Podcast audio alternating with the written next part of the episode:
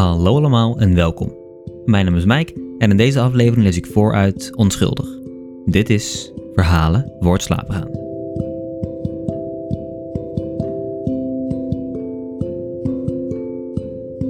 Jawel, het is tijd om verder te lezen uit het meeste werk dat ik schreef toen ik 15 was.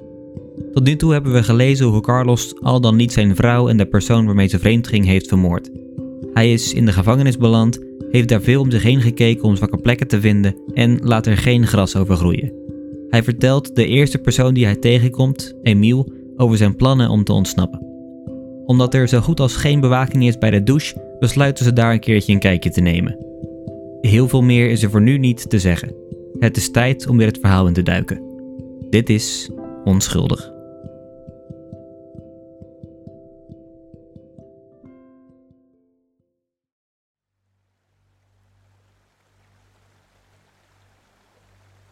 Hoofdstuk 8 We liepen door een lange gang richting de tuin. Het leek wel een spelerstunnel. Je kon de klapdeuren al zien. Ik was zo benieuwd. Nog maar een paar stapjes en de deur zou opengaan.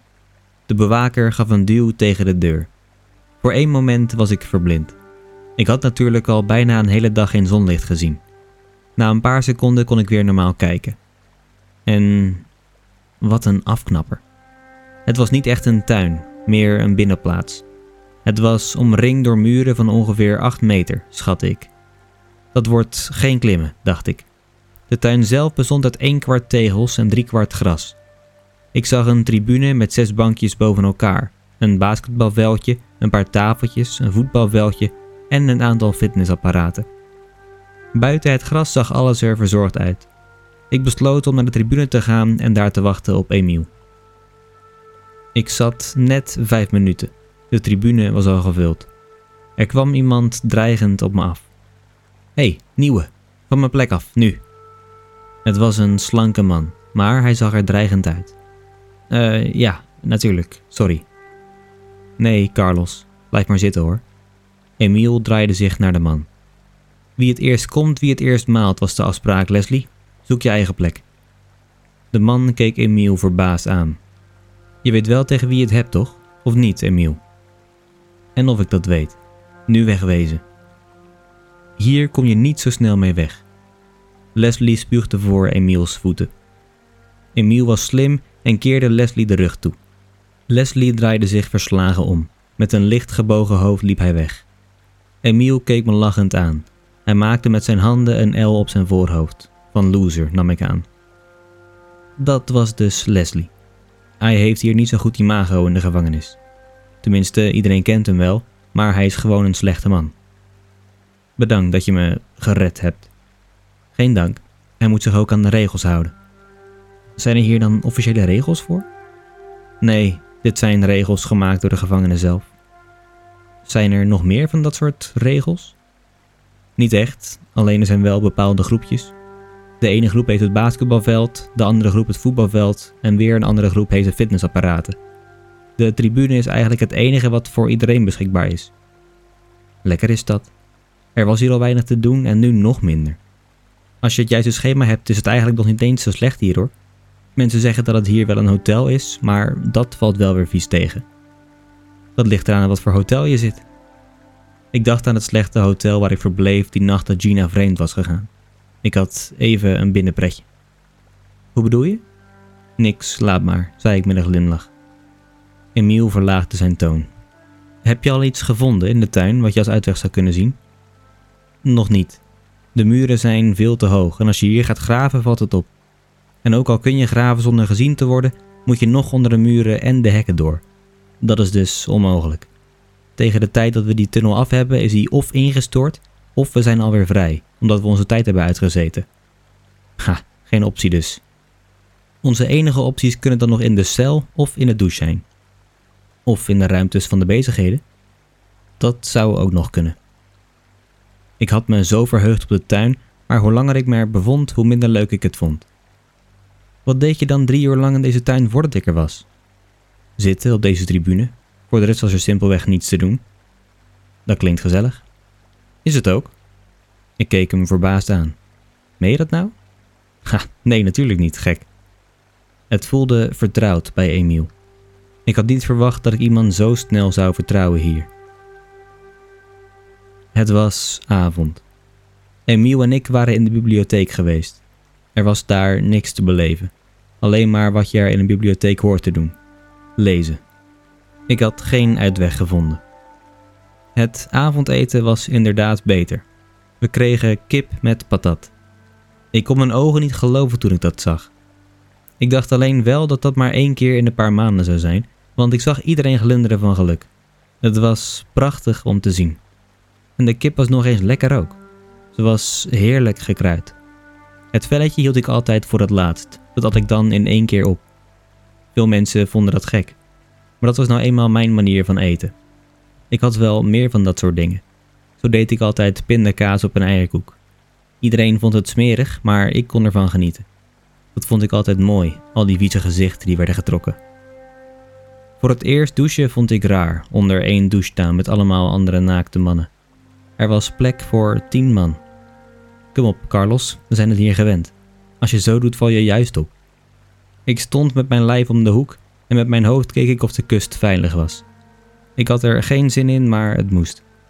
Ik deed alsof ik de anderen gewoon niet zag. Ik had één missie: een uitweg vinden. Waar hangt die afzuiger? Daar. Hij wees naar het plafond in het midden van de douche. Er is één afzuiger, daar heb je niet veel aan. Ik zie dat er één afvoerputje is per twee douches. Klopt, de putjes komen uit in het riool. Dat zou een uitweg kunnen zijn. Weet jij waar dit riool uitkomt? In een sloot, een paar kilometer verderop. Dan moeten we eerst het riool komen en daarna genoeg tijd hebben om door het riool heen te kruipen en om zo ver mogelijk weg te komen. Ja, dat wordt lastig. Maar het is mogelijk. Ik denk nog wel even na in mijn cel, goed? Komt goed. Ik hoor morgen wel wat je hebt bedacht. Emiel liep onder het douche vandaan, pakte zijn handdoek en ging weg. Die avond kon ik niet slapen. Ik dacht terug aan het café en toen ik die slaapkamer binnenliep en Gina zag. Ik dacht aan het hotel en het kopen van het pistool. En dat ik niet wist wat ik ermee moest. Ik dacht aan dat ik de straat binnenfietste, afstapte en naar binnen liep. De schoenen stonden er niet meer, die had ik naar buiten gegooid. Colin had ze niet meer opgehaald. Ik liep zachtjes de trap op, stap voor stap. Het lukte me niet om verder nog voor me te halen wat er daarna was gebeurd. Ik dacht aan wat ik Emiel had beloofd. Ik zou een uitweg vinden. De enige mogelijke weg die ik op dat moment kon bedenken was via de douche. Maar ik liep al meteen tegen een paar problemen op. Probleem 1. Het was veel te druk in de douche. We zouden nooit ongezien kunnen graven. Probleem 2. De leiding van een afvoerputje was smal. We zouden er dus omheen moeten graven. Probleem 3. We wisten niet waar het riool uit zou komen en wat voor verrassingen ons te wachten zouden staan als we eenmaal in het riool zouden rondlopen. Eerst richtte ik me op probleem 1. Hoe zou ik ervoor kunnen zorgen dat we ongestoord zouden kunnen graven? Dat zou alleen kunnen als de douches kapot waren. Dan zou er niemand zijn. De douche zelf was moeilijk om kapot te maken. Ik moest het dus ergens anders zoeken. Ik dacht aan het putje. Misschien kon ik die verstopt laten raken, maar hoe? Ik keek naar de wc. Dat bracht me op het idee om wc-papier te gebruiken. Als ik genoeg wc-papier door het putje zou laten gaan, zou het vanzelf verstopt raken. Dat bracht weer een nieuw probleem met zich mee. Hoe kreeg ik het wc-papier in de douche? Ik zou als laatste moeten gaan douchen, zodat er zo min mogelijk mensen zouden zijn.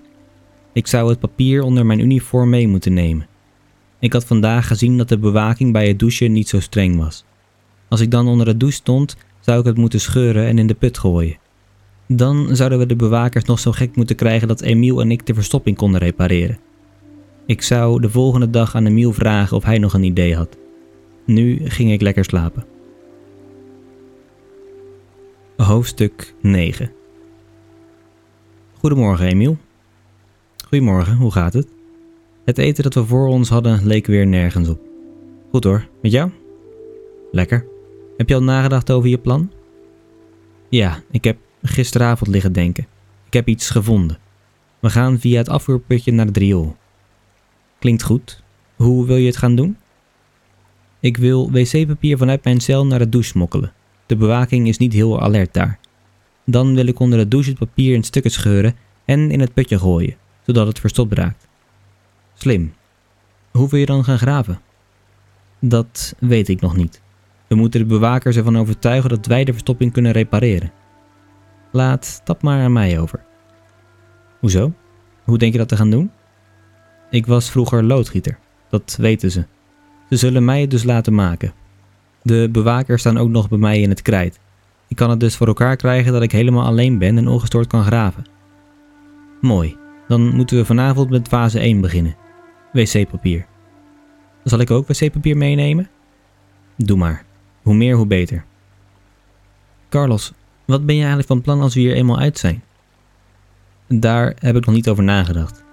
We moeten sowieso gaan rennen. Zo snel mogelijk weg van deze plek. Ja, dat, dat snap ik. Maar de politie zal niet stoppen met zoeken voordat ze ons gevonden hebben. Weet ik. Daarom moeten we verdwijnen. Maar dat wordt lastig. We komen natuurlijk per direct op de opsporingslijst. Dat betekent dat we ervoor moeten zorgen dat we niet herkend worden. Ik wil daar eigenlijk nog niet over nadenken, Emiel. Oké, gaan we vanavond al aan de slag? Is goed. Het was raar hoe snel ik Emiel vertrouwde. Ik kende hem net één dag, wist bijna niks van hem, maar toch vertrouwde ik hem. Er was iets met hem wat ik niet mocht weten. Het was ook apart hoe hij Leslie wegjaagde, alsof Leslie niks was. En daarna zei hij zelf nog dat Leslie een heel slechte man is. Ik was benieuwd naar zijn verleden, waarom hij hier zat. Waar denk je aan, Carlos? Niks.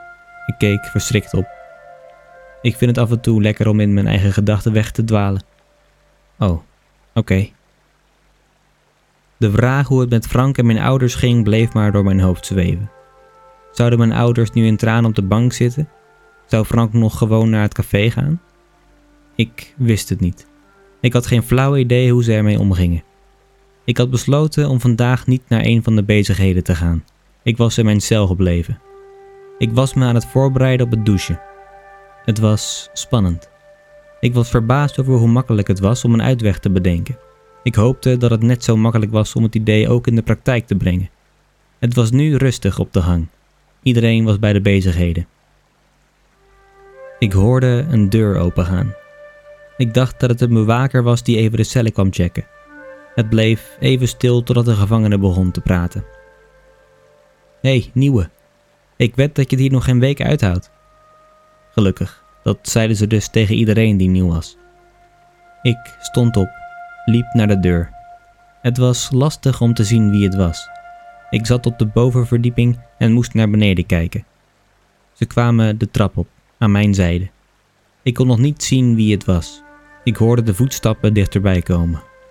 Ik zag de bewaker. De nieuwe liep achter hem aan. Toen ik hem zag, deinsde ik terug. Mijn mond viel open. Hij keek mijn cel binnen en bleef staan. We keken elkaar aan.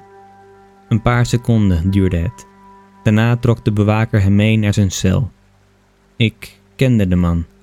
Ik kende hem al heel lang. Ik kon mijn ogen niet geloven. Ik liet me vallen op mijn bed, dit keer niet met mijn hoofd tegen de muur. Ik had nooit verwacht dat hij in de gevangenis zou komen. Het was Frank.